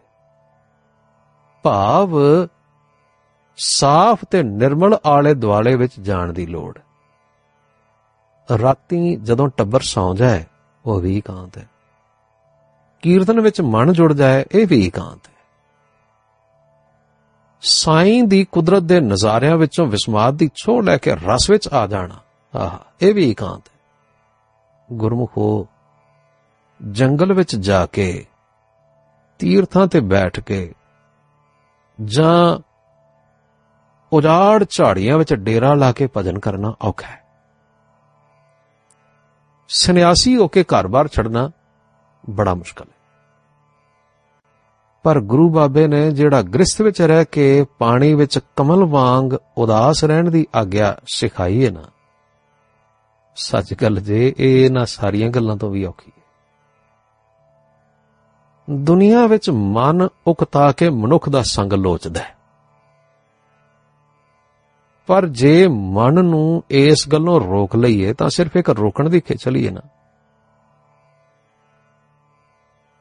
ਹਾਂ, ਜੇ ਜਲ ਵਿੱਚ ਖੜੇ ਕਮਲ ਵਾਂਗੂ ਜੇ ਕਿਸੇ ਗ੍ਰਸਥੀ ਨੂੰ ਨਾਮ ਅਭਿਆਸ ਨਾਲ ਦੁਨੀਆ ਤੋਂ ਅਲੇਪਤਾ ਹੋ ਗਈ, ਤਾਂ ਵੀ ਭਾਈ ਲਹਿਰ ਦੀ ਪਛਾੜ ਬੁਰੀ ਹੈ। ਕੁਸੰਗ ਦੇ ਘੇਰੇ ਵਿੱਚ ਰਹਿ ਕੇ ਆਪਣਾ ਆਪਾ ਸਵਾਰਨਾ ਨਾ ਕੇਵਲ ਆਪਣਾ ਆਪਾ ਸਵਾਰਨਾ ਸਗੋਂ ਸਾਕ ਮਿੱਤਰਾਂ ਦੇ ਟੁੱਟ ਨਾ ਸਕਣ ਵਾਲੇ ਸੰਬੰਧਾਂ ਵਿੱਚ ਸਭ ਨਾਲ ਵਰਤਣਾ ਹੈ। ਤੇ ਵਰਤਣਾ ਬੇਗਾਨਗੀ ਵਾਲਿਆਂ ਨਾਲ ਬੇਗਾਨਗੀ ਛੱਡ ਕੇ, ਪਾਪ ਰਹਿਤ ਤਰੀਕੇ ਨਾਲ, ਉਹਨਾਂ ਲੋਕਾਂ ਨਾਲ ਵਰਤਣਾ ਹੈ, ਜਿਨ੍ਹਾਂ ਨੂੰ ਝੂਠ, ਕੁਸੱਤ, ਫਰੇਬ ਤੋਂ ਕਿਤੇ ਸ਼ਰਮ ਨਹੀਂ ਆਉਂਦੀ। ਜਿਨ੍ਹਾਂ ਦਾ ਕੋਈ ਅਸੂਲ ਨਹੀਂ। ਇਹ ਕੋਈ ਸੌਖਾ ਕੰਮ ਹੈ? ਫਿਰ ਰਾਜਾ ਤੇ ਰਾਜੇ ਦੇ ਦੂਤ ਮੱਲੋ ਮੱਲੀ ਝੇੜੇ ਗਲ ਪਾ ਦਿੰਦੇ ਨੇ। ਭਾਵ। ਫਿਰ ਦੁਨਿਆਵੀ ਮਸਲੇ ਨਿਬੇੜਦਿਆਂ ਕਈ ਤਰ੍ਹਾਂ ਦੇ ਕਾਨੂੰਨ ਦੀਆਂ ਮੁਸੀਬਤਾਂ ਸਿਰ ਆ ਪੈਂਦੀਆਂ ਨੇ। ਫਿਰ ਆਪਣਾ ਆਪਾ ਕਮਾਉਣ ਦਾ ਤਰਦਦ, ਮਿਹਨਤ, ਬਾਲ ਬੱਚੇ, ਇਸਤਰੀ ਮਾਤਾ ਪਿਤਾ ਸਭ ਦਾ ਫਰਜ਼। ਫਿਰ ਬਿਮਾਰੀਆਂ ਤੇ ਬਿਮਾਰਾਂ ਦੀ ਮੌਤ ਤੇ ਗਿਆ ਵਿਛੜਿਆਂ ਦੀਆਂ ਦਿਲਦਾਰੀਆਂ ਗ੍ਰਸਤ ਵਿੱਚ ਰਹਿ ਕੇ ਕਿਹੜਾ ਹੈ? ਜਿਹੜਾ ਕਿਤੇ ਇਹਨਾਂ ਮੁਸੀਬਤਾਂ ਤੋਂ ਬਚ ਸਕਦਾ ਹੋਵੇ। ਹਾਂ, ਬਚ ਸਕਦਾ ਹੈ, ਨਿਰਲੇਪ ਰਹਿ ਸਕਦਾ ਹੈ, ਜੇ ਵਾਹਿਗੁਰੂ ਦੇ ਨਾਮ ਦਾ ਆਧਾਰ ਅੰਦਰ ਹੋਵੇ। ਔਖੀ ਗੱਲ ਇਹ ਆ ਬਈ ਵਾਹਿਗੁਰੂ ਦੇ ਨਾਮ ਦੇ ਆਧਾਰ ਵਾਲੀ ਜਿਹੜੀ ਗੱਲ ਹੈ ਨਾ, ਇਸ ਵਿੱਚ ਦੁਨੀਆ ਦੀਆਂ ਗੱਲਾਂ ਬਹੁਤ ਰੁਕਾਵਟ ਪਾਉਂਦੀਆਂ ਨੇ। ਭਾਵ ਦੁਨੀਆ ਦੀਆਂ ਮੁਸੀਬਤਾਂ ਜਦੋਂ ਆਉਂਦੀਆਂ ਨੇ ਨਾ, ਉਸ ਵੇਲੇ ਨਾਮ ਦਾ ਆਧਾਰ ਹਿਰਦੇ ਵਿੱਚ ਬਣਿਆ ਨਹੀਂ ਰਹਿੰਦਾ। ਸੋ ਭਾਈ ਗੁਰਮੁਖੋ ਗ੍ਰਸਤ ਉਦਾਸੀ ਦਾ ਮਾਰਗ ਕਠਨ ਹੈ। ਹੁਣ ਤੁਸੀਂ ਸੋਚੋ, ਬਈ ਭਲਾ ਬਨ ਵਿੱਚ ਰਹਿ ਕੇ ਕਿਸੇ ਬਨਵਾਸੀ ਨੂੰ ਇਹਨਾਂ ਸਾਰੀਆਂ ਗੱਲਾਂ ਤੋਂ ਆਪੇ ਹੀ ਛੁਟਕਾਰਾ ਹੋ ਜਾਂਦਾ ਹੈ। ਪਰ ਗ੍ਰਸਥ ਵਿੱਚ ਜਿਹੜਾ ਨਾਮੀ ਪੁਰਸ਼ ਬੈਠਾ ਹੈ, ਉਹ ਪਰਿਵਾਰ ਦੀ ਬਿਮਾਰੀ ਵੇਲੇ ਕਿੱਥੇ ਭੱਜੇਗਾ? ਉਸ ਨੂੰ ਤੇ ਜ਼ਰੂਰ ਸੇਵਾ ਤੇ ਪਰਉਪਕਾਰ ਦੇ ਵੇਲੇ ਆਉਣਗੇ। ਇਸ ਲਈ ਇਸ ਦੇ ਮਨ ਨੂੰ ਹਰ ਹਾਲ ਬੇਗਾਨਗੀ ਤੋਂ ਰਹਿਤ ਹੋਣਾ ਚਾਹੀਦਾ ਹੈ। ਦੂਸਰਿਆਂ ਦੀ ਪੀੜ ਨੂੰ ਦੂਰ ਕਰਨਾ ਇਹ ਸੁਭਾਅ ਹੋਣਾ ਚਾਹੀਦਾ ਹੈ। ਹਉਮੈ ਨਾਲ, ਦਿਖਾਵੇ ਨਾਲ ਇਸ ਨੇ ਕੁਝ ਨਹੀਂ ਕਰਨਾ। ਇਹ ਖਿਆਲ ਰਹਿਣਾ ਹੈ। ਇਸ ਨੇ ਉੱਚੇ ਅਸੂਲ ਤੇ ਖੜ ਕੇ ਆਪਣਾ ਆਪਾ ਨਿਵਾਰ ਕੇ ਨੇਕੀ ਕਰਨੀ। ਜਿਸ ਨੇਕੀ ਦੇ ਲਈ ਸਮਾਂ, ਪੈਸਾ, ਬਲ, ਮਨ, ਬੁੱਧੀ, ਇਹ ਸਾਰੇ ਖਰਚਣੇ ਨੇ ਨਾਮ ਵਾਲੇ ਗ੍ਰਸਥੀ ਨੇ ਨਿੰਦਾ ਤੇ ਉਸਤਤ ਚੱਲਣੀ ਸ਼ਕਤੀ ਜ਼ੁਲਮ ਤੇ ਅਨਿਆਂ ਸਹਾਰਨੇ ਨੇ ਭਾਵ ਨਾਮ ਜਪਣ ਵਾਲੇ ਗ੍ਰਸਥੀ ਨੇ ਆਪਣੇ ਆਪੇ ਤੇ ਟਿਕਣਾ ਤੇ ਫਿਰ ਯਤਨ ਕਰਨਾ ਹੈ ਕਿ ਇਹ ਨਾਮ ਵਾਲੀ ਗੱਲ ਦੁਨੀਆ ਦੀ ਕਿਸੇ ਵੀ ਲਹਿਰ ਨਾਲ ਟੁੱਟੇ ਨਾ। ਇਸ ਲਈ ਗੁਰੂ ਬਾਬੇ ਦਾ ਹੁਕਮ ਹੈ ਇਹ ਇਸ ਲਈ ਇਹਾ ਕਰਨਾ ਚੰਗਾ ਹੈ। ਕਿਉਂਕਿ ਇਸੇ ਵਿੱਚ ਰਹਿ ਕੇ ਤੇ ਵਰਤ ਕੇ ਮਨ ਨੇ ਤੇ ਸੁਰਤ ਨੇ ਪਕਣਾ ਤੇ ਸਭ ਤਰ੍ਹਾਂ ਦੇ ਮਾੜੇ ਅਸਰ ਨਾਲ ਯੁੱਧ ਕਰਕੇ ਉੱਚੇ ਉੱਠਣਾ ਭਾਂਡਿਆਂ ਵਿੱਚ ਪਾ ਕੇ ਪਕਾਏ ਫਲ ਮਿੱਠੇ ਨਹੀਂ ਹੁੰਦੇ, ਜਿੰਨਾ ਕਿ ਮੀਂਹ, ਹਨੇਰੀ, ਧੁੱਪ ਸਹਿ ਕੇ ਟਾਣੀ ਨਾਲ ਲੱਗੇ ਹੋਏ ਫਲ ਮਿੱਠੇ ਹੁੰਦੇ ਨੇ। ਗੁਰੂ ਬਾਬੇ ਦਾ ਫਰਮਾਨ ਸੱਚਾ ਤੇ ਸੁੱਚਾ ਹੈ। ਜਿਹੜੇ ਅਤੀਤ ਮਾਰਗ ਵਿੱਚ ਡੇਰੇਦਾਰ ਸੰਤ ਨੇ ਨਾ, ਉਹਨਾਂ ਉੱਤੇ ਵੀ ਅਨੇਕ ਤਰ੍ਹਾਂ ਦੀ ਲਹਿਰ ਪੈਂਦੀ ਰਹਿੰਦੀ ਹੈ। ਸਰਦਾਰ ਭਗਤ ਸਿੰਘ ਜੀ ਆਖਣ ਲੱਗੇ, ਸੰਤ ਜੀ, ਇਕਾਂਤ ਦੇ ਸੁੱਖਾਂ ਵਿੱਚ ਤੁਸੀਂ ਸੁਖੀ ਬੈਠੇ ਸੋ। ਅਸੀਂ ਤੇ ਆਪਣੀ ਤਪਸ਼ ਠਾਰਨ ਦੇ ਲਈ ਤੁਹਾਨੂੰ ਦੁੱਖ ਦਿੱਤਾ। ਪਰ ਕੀ ਕਰੀਏ? ਇਹੋ ਜਿਹਾ ਗੁਰਮੁਖ ਦੁਰਲਭ ਨੇ, ਸੰਤ ਤੇ ਗੁਰੂ ਸਦਾਉਣ ਵਾਲੇ ਤੇ ਬਹੁਤ ਨੇ। ਪਰ ਪਿਆਸ ਪਾਣੀ ਨਾਲ ਬੁਝਦੀ ਹੀਰੇ ਮੋਤੀਆਂ ਦੀ ਆਬ ਭਾਵ ਹੀਰੇ ਮੋਤੀਆਂ ਨੂੰ ਵੇਖਣ ਨਾਲ ਜਿਹੜੀ ਪਾਣੀ ਦੀ ਝਲਕ ਪੈਂਦੀ ਹੈ ਨਾ, ਉਸ ਨਾਲ ਪਿਆਸ ਨਹੀਂ ਬੁਝਦੀ ਸੰਤ ਜੀ ਆਖਣ ਲੱਗੇ, ਭਾਈ, ਕਾਹਨੂੰ ਕਿਸੇ ਨੂੰ ਮਾੜਾ ਕਹਿਣਾ ਹੈ? ਕਿਉਂਕਿ ਕਿਸੇ ਨੂੰ ਮਾੜਾ ਕਹਿਣਾ ਤੇ ਕਿਸੇ ਦੀ ਮੈਲ ਧੋਣ ਵਾਲੀ ਗੱਲ ਹੈ। ਆਓ ਆਪਾਂ ਆਪਣਾ ਆਪਾ ਸਵਾਰੀ ਮਨੁੱਖਾ ਸਰੀਰ ਹੈ, ਇਸ ਨੂੰ ਸਫਲ ਕਰੀਏ। ਸੁਖੀ ਹੋਈਏ ਤੇ ਸੁਖੀ ਕਰੀਏ। ਸੁਖੀ ਹੋਈਦਾ ਹੈ ਆਪਣਾ ਆਪਾ ਮਾਂਜ ਕੇ। ਸੁਖ ਲੈਣ ਨਾਲੋਂ ਦੂਸਰੇ ਨੂੰ ਸੁਖ ਦੇਣਾ ਵਧੇਰੇ ਲਾਭਦਾਇਕ ਹੈ। ਪਰ ਤਾਂ ਹੁੰਦਾ ਹੈ, ਜੇ ਇਹ ਜਾਂਚ ਆ ਜਾਏ ਕਿ ਅਸੀਂ ਬੇਗਾਨਗੀ ਕਿਵੇਂ ਛੱਡੀਏ। ਸਰਦਾਰ ਭਗਤ ਸਿੰਘ ਆਖਣ ਲੱਗੇ, ਹਾਂਜੀ, ਤੁਹਾਡੇ ਵਾਕ ਬੜੇ ਉੱਤਮ ਨੇ ਤੇ ਅਸੀਂ ਅੱਜ ਆਪਣੇ ਜੀਵਨ ਲਈ ਬਹੁਤ ਵੱਡੀ ਸਿੱਖਿਆ ਪਾਈ ਪਰ ਜੇ ਤੁਸੀਂ ਆਗਿਆ ਦਿਓ ਤਾਂ ਇੱਕ ਗੱਲ ਹੋਰ ਕਰ ਲਵਾਂ। ਸਾਨੂੰ ਸਮਝ ਨਹੀਂ ਆਈ ਉਸ ਗੱਲ ਦੀ, ਆਪ ਮਿਹਰ ਕਰ ਦਿਓ ਤਾਂ ਸਮਝ ਆ ਜਾਏ। ਸੰਤ ਜੀ ਕਹਿਣ ਲੱਗੇ, ਭਾਈ, ਕਿਹੜੀ ਗੱਲ? ਸਰਦਾਰ ਭਗਤ ਸਿੰਘ ਆਖਣ ਲੱਗੇ, ਸਾਨੂੰ ਇੱਕ ਸਾਧੂ ਨੇ ਉਪਕਾਰ ਦੇ ਵਿਰੁੱਧ ਇਹ ਗੱਲ ਸੁਣਾਈ ਸੀ, ਜਿਹੜੀ ਉਸਨੇ ਕਿਸੇ ਅੰਗਰੇਜ਼ੀ ਕਿਤਾਬ ਵਿੱਚ ਪੜ੍ਹੀ ਸੀ। ਬਹੁਤ ਵਿਦਵਾਨ ਸੀ, ਅੰਗਰੇਜ਼ੀ ਦੀ ਐਮਏ ਕੀਤੀ ਹੋਈ ਸੀ ਉਸਨੇ। ਗੱਲਾਂ ਗਿਆਨ ਦੀਆਂ ਬਹੁਤ ਕਰਦਾ ਸੀ। ਪਰ ਉਸ ਦੀ ਆਤਮਾ ਵਿੱਚ ਨਾ ਰਸ ਨਾਲ ਭਿੱਜੀ ਹੋਈ ਗੱਲ ਨਹੀਂ ਸੀ। ਦਿਮਾਗੀ ਵਾਕਫੀ ਉਹਦੇ ਕੋਲ ਬਹੁਤ ਸੀ। ਸੰਤ ਜੀ ਆਖਣ ਲੱਗੇ, ਗੁਰਮੁਖੋ ਕਾਨੂੰ ਕਿਸੇ ਦੇ ਐਬ ਲੱਭਦੇ ਹੋ ਜੇ ਵਪਾਰ ਕਰਨਾ ਤਾਂ ਪਰਖ ਕਰਨੀ ਜ਼ਰੂਰੀ ਹੁੰਦੀ ਹੈ। ਗੁਰੂ ਜੀ ਨੇ ਆਖਿਆ ਸੀ ਨਾ, ਪਹਿਲਾਂ ਅਵਸਥ ਸੁਝਾਨ ਕਹਿ ਤਾਂ ਕੀ ਚਾਹੇ ਵਪਾਰ। ਬਿਨਾਂ ਸਿਆਣੇ ਭਰੋਸਾ ਕੀਤਿਆਂ ਪਖੰਡੀਆਂ ਦੇ ਜਾਲ ਵਿੱਚ ਫਸੀਦਾ ਹੈ। ਉਹਨਾਂ ਦੇ ਘਰ, ਮੰਦਰ, ਚੇਲਿਆਂ ਦੀ ਗਿਣਤੀ ਤੇ ਅਮੀਰੀ ਤੇ ਉਹਨਾਂ ਦੀ ਵਿਦਿਆ ਵੇਖ ਕੇ ਸਾਨੂੰ ਤਸੱਲੀ ਹੋ ਜਾਂਦੀ ਹੈ ਬਈ ਇਹ ਬੜੇ ਉੱਚੇ ਨੇ। ਪਰ ਇਹ ਪਰਮਾਰਥ ਦੇ ਲੱਛਣ ਨਹੀਂ। ਵਸਤ ਜ਼ਰੂਰ ਸਿਆਣ, ਪਰ ਤਾਂ ਜੇ ਵਪਾਰ ਕਰਨਾ। ਜੇ ਕਿਸੇ ਨਾਲ ਐਵੇਂ ਘੜੀ ਪਲ ਦਾ ਮੇਲਾ ਹੈ ਤੇ ਫਿਰ ਕਾਨੂੰ ਐਵੇਂ ਤੁਸੀਂ ਕਿਸੇ ਦੇ ਅਵਗੁਣ ਛਾਂਟਨੇ ਹੋ? ਹਾਂ, ਉਹ ਦੱਸੋ, ਗੱਲ ਕਿਹੜੀ ਸੀ ਜਿਹੜੀ ਉਹਨਾਂ ਨੇ ਆਖੀ ਸੀ? ਸਰਦਾਰ ਭਗਤ ਸਿੰਘ ਕਹਿਣ ਲੱਗੇ, ਇੱਕ ਦਿਨ ਉਹ ਉੱਠੇ ਤੇ ਸ਼ਹਿਰ ਨੂੰ ਤੁਰ ਪਏ। ਉਹ ਭਾਵ ਈਸਾ ਜੀ ਤੋਂ ਲੈਂਦੇ ਸਨ। ਇੱਕ ਵੱਡਾ ਮਹੱਲ ਸੀ ਉਸ ਦੇ ਅੰਦਰ ਚਲੇ ਗਏ। ਉੱਥੇ ਸਾਰੇ ਭੋਗਾਂ ਦੇ ਤੇ ਰਾਜਸੀ ਰੰਗ ਦੇ ਸਮਾਨ ਪਏ ਸਨ। ਵੱਡੇ ਕਮਰੇ ਵਿੱਚ ਜਦੋਂ ਵੜੇ, ਤਾਂ ਇੱਕ ਆਦਮੀ ਲਾਲ ਸ਼ਰਾਬ ਪੀ ਕੇ ਸਰੂਰ ਵਿੱਚ ਮਸਤ ਸੀ ਤੇ ਐਸ਼ੋ ਇਸ਼ਰਤ ਵਿੱਚ ਗਲਤਾਨ ਸੀ। ਉਹਨਾਂ ਨੂੰ ਵੇਖ ਕੇ ਉੱਠਿਆ ਤੇ ਉਸ ਨੇ ਮੱਥਾ ਟੇਕਿਆ ਤੇ ਉਹ ਪੁੱਛਣ ਲੱਗੇ, ਤੂੰ ਕੌਣ ਹੈ? ਜਵਾਬ ਮਿਲਿਆ, ਜੀ, ਮੈਂ ਉਹ ਹੀ ਹਾਂ ਜਿਹੜਾ ਇੱਕ ਕੋੜੀ ਹੁੰਦਾ ਸਾਂ ਤੇ ਤੁਸੀਂ ਮੈਨੂੰ ਨਵਾਂ ਨਰੋਆ ਕਰ ਦਿੱਤਾ ਹੈ। ਉਹਨਾਂ ਨੇ ਫਿਰ ਕਿਹਾ ਭਈ ਤੂੰ ਇਹ ਕਿਸ ਤਰ੍ਹਾਂ ਦਾ ਜੀਵਨ ਬਿਤਾ ਰਿਹਾ ਹੈ ਜਵਾਬ ਮਿਲਿਆ, ਜੀ, ਮੈਂ ਹੋਰ ਕਿਸ ਤਰ੍ਹਾਂ ਦਾ ਜੀਵਨ ਬਿਤਾਉਂਦਾ? ਤੁਸੀਂ ਮੈਨੂੰ ਠੀਕ ਕਰ ਦਿੱਤਾ। ਇਹ ਸੁਣ ਕੇ ਉਹ ਬਾਜ਼ਾਰ ਚਲੇ ਗਏ ਤੇ ਉੱਥੇ ਇੱਕ ਸੁੰਦਰ ਮਟਿਆਰ ਵੇਖੀ, ਜਿਸ ਦੇ ਮਗਰ ਇੱਕ ਗੱਭਰੂ ਪਿਆਰ ਵਿੱਚ ਮੱਤਾ ਨਜ਼ਰਾਂ ਜਮਾ ਕੇ ਆ ਰਿਹਾ ਸੀ। ਆਪ ਨੇ ਉਸ ਨੂੰ ਪੁੱਛਿਆ, ਭਾਈ ਤੂੰ ਇਸ ਬੀਬੀ ਨੂੰ ਮਾੜੀ ਨਜ਼ਰ ਨਾਲ ਕਿਉਂ ਵੇਖਣਾ ਹੈ? ਗੱਭਰੂ ਨੇ ਉਹਨਾਂ ਨੂੰ ਪਛਾਣ ਲਿਆ ਤੇ ਆਖਿਆ, ਜੀ, ਮੈਂ ਅੰਨਾ ਹੁੰਦਾ ਸੀ।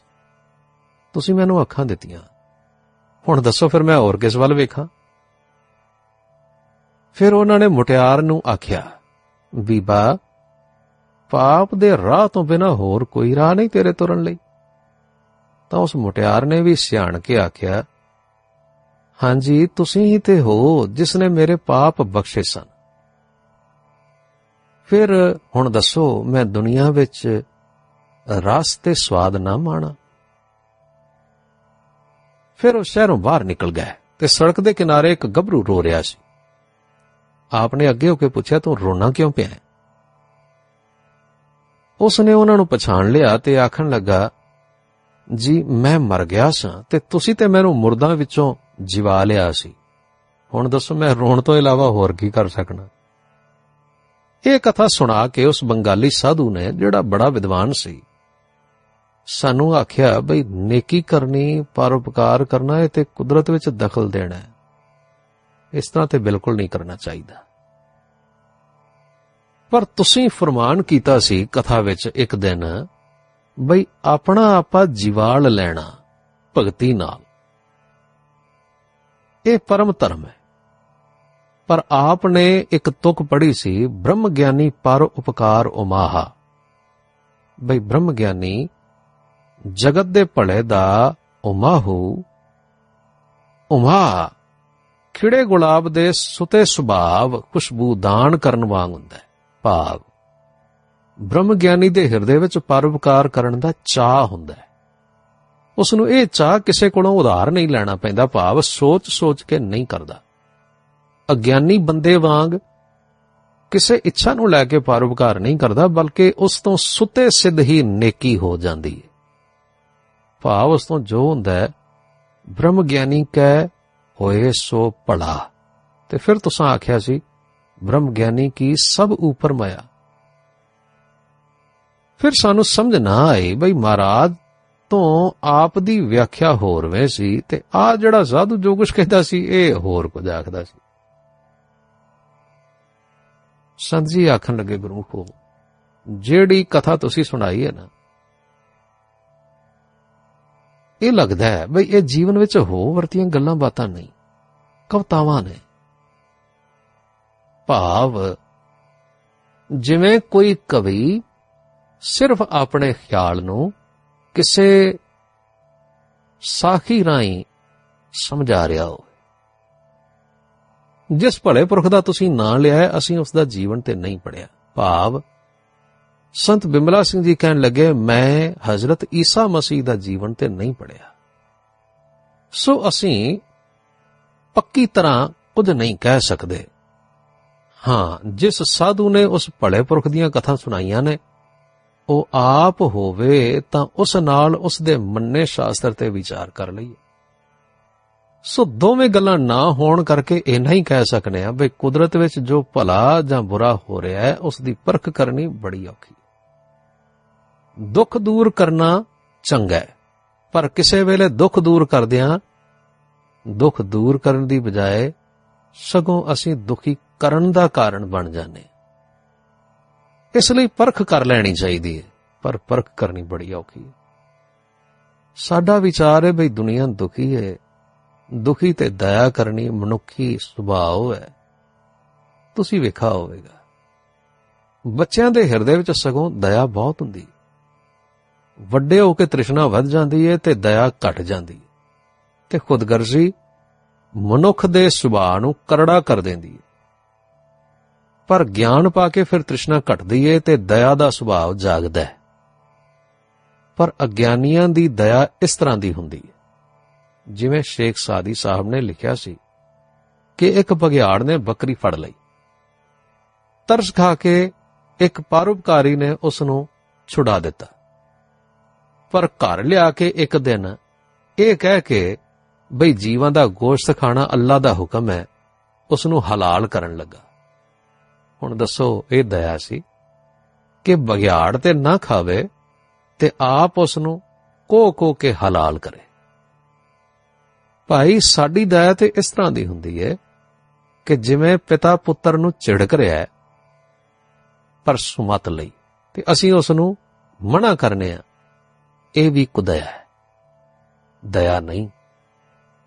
ਇਸ ਤਰ੍ਹਾਂ ਤੁਹਾਡੇ ਕਥਨ ਕੀਤੇ ਹੋਏ ਬਚਨ ਜਿਵੇਂ ਤੁਸੀਂ ਸੁਣਾਏ ਨੇ, ਸ਼ਾਇਦ ਇਹ ਗੱਲ ਦਰਸਾਈ ਹੈ ਕਿ ਜਿਨ੍ਹਾਂ ਦੇ ਮਨ ਪਾਪਾਂ ਦੀ ਰੁਚੀ ਨਾਲ ਭਰ ਗਏ ਨੇ, ਉਹਨਾਂ ਨੂੰ ਪਾਪਾਂ ਦਾ ਨਤੀਜਾ ਦੁਖਾਣ ਤੋਂ ਬਿਨਾਂ ਦੁੱਖਾਂ ਤੋਂ ਛੁਡਾ ਦਿੱਤਾ, ਫਿਰ ਤੇ ਉਹ ਪਾਪਾਂ ਵਿੱਚ ਹੀ ਲੱਗਣਗੇ, ਫਿਰ ਦੁੱਖਾਂ ਵਿੱਚ ਪੈਣਗੇ। ਹਾਂ, ਇਹ ਜੀਵਨ ਕਥਾ ਵਿੱਚ ਲਿਖਿਆ ਨਹੀਂ ਹੋਣਾ, ਬਈ ਕਿਸੇ ਸਿਆਣੇ ਕਵੀ ਦਾ ਕੋਈ ਸਿਧਾਂਤ ਸਿੱਧ ਕਰਨ ਵਾਲੀ ਗੱਲ ਹੋਵੇਗੀ ਇਸੇ ਲਈ ਭਾਈ ਆਪਾਂ ਨੂੰ ਚਾਹੀਦਾ ਹੈ ਕਿ ਨਿੰਦਾ ਪੜੀ ਕਿਸੇ ਕੀ ਨਹੀਂ ਮਨਮੁਖ ਮੁਗਧ ਕਰਨ, ਮੂੰਹ ਕਾਲੇ ਤਿਨ ਨਿੰਦਕਾਂ, ਨਰਕੇ ਘੋਰ ਪਵਨ। ਸੋ ਭਾਈ ਨਾ ਤੇ ਅਸੀਂ ਕਿਸੇ ਦੀ ਕੀਤੀ ਹੋਈ ਨੂੰ ਨਿੰਦਾ ਕਰਦੇ ਹਾਂ ਤੇ ਨਾ ਹੀ ਅਸੀਂ ਕਿਸੇ ਬੰਦੇ ਦੇ ਸੁਭਾਅ ਨੂੰ ਫਰੋਲਣ ਵੱਲ ਜਾਵੀਏ।